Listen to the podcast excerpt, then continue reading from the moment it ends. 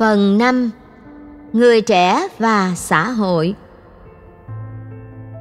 Không biết không thể phục vụ Câu hỏi, Mỗi khi nói đến nhân quyền, Nhiều người trẻ e sợ vì động đến chuyện chính trị Vậy, giáo huấn của giáo hội công giáo nói thế nào về vấn đề nhân quyền?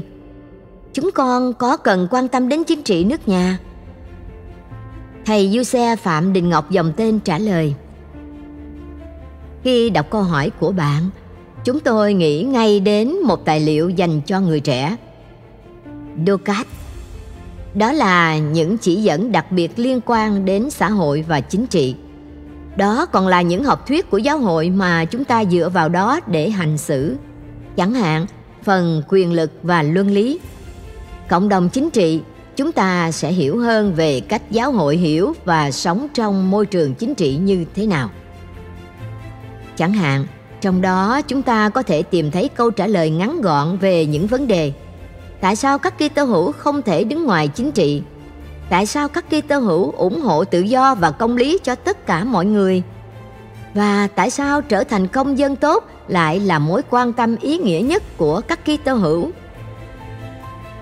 Xét về yếu tố nhân loại, giáo hội không thể tách biệt hoàn toàn với chính trị và xã hội bạn và tôi cũng không thể sống mà không có căn cước, đất nước, chính quyền hay hệ thống chính trị. Mỗi người đều bị chính trị xã hội chi phối.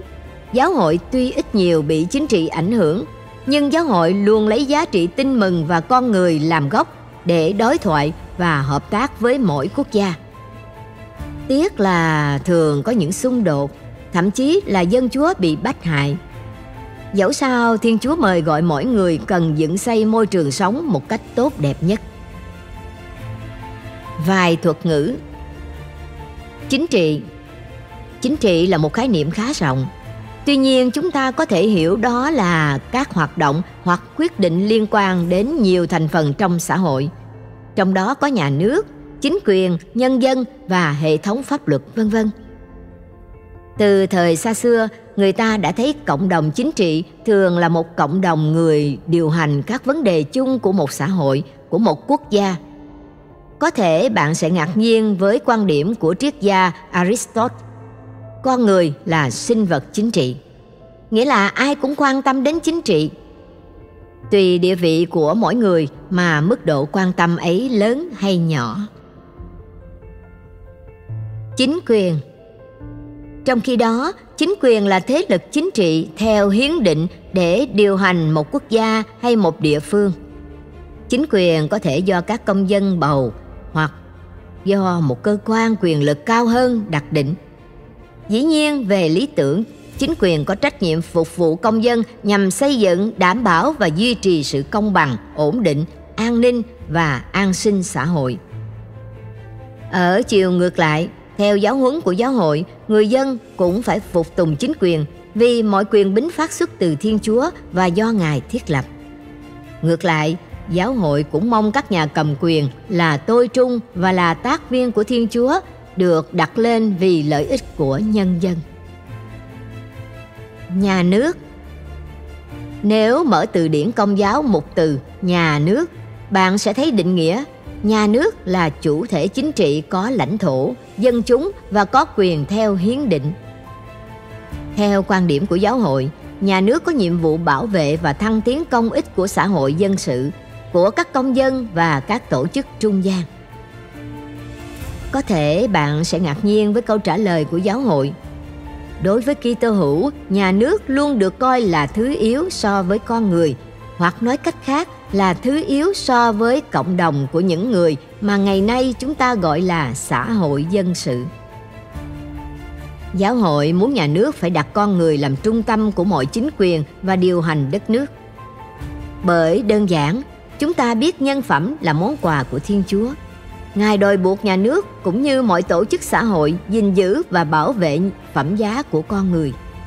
Do đó, giáo hội luôn đòi ưu tiên là coi trọng nhân vị của họ, rồi đến xã hội và cuối cùng mới đến nhà nước. Tóm lại, con người là nền tảng và mục tiêu của đời sống chính trị.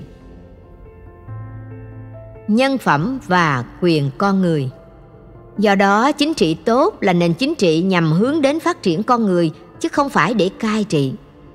Hướng đến con đường chính trị chung của thế giới hẳn là mỗi người mong ước nền dân chủ. Về mặt lý thuyết, Việt Nam cũng đang theo hướng này, nghĩa là lấy quyền lực của nhân dân làm gốc.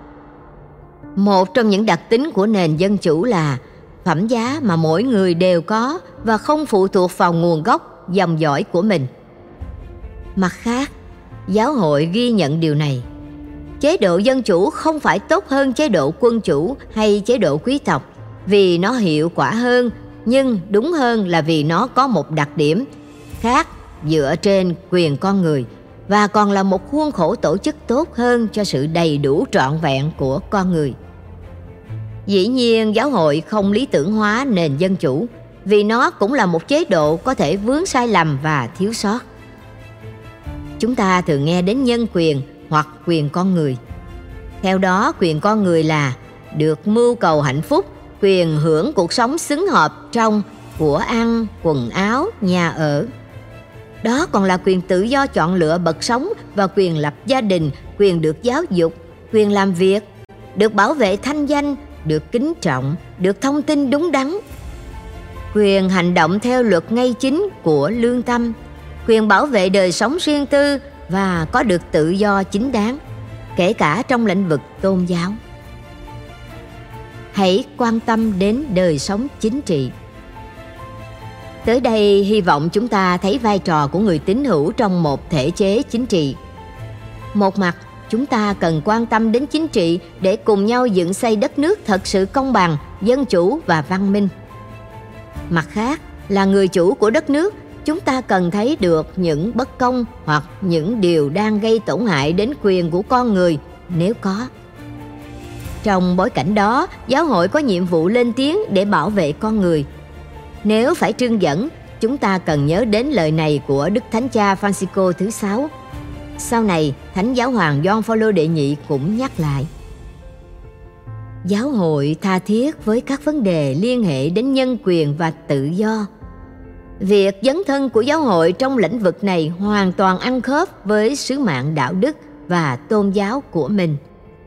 Giáo hội mạnh mẽ bên vực nhân quyền vì xem các quyền ấy là một yếu tố cần thiết của bổn phận phải nhìn nhận phẩm giá của nhân vị được tạo dựng theo hình ảnh của Thiên Chúa và được cứu chuộc bởi Chúa Kitô.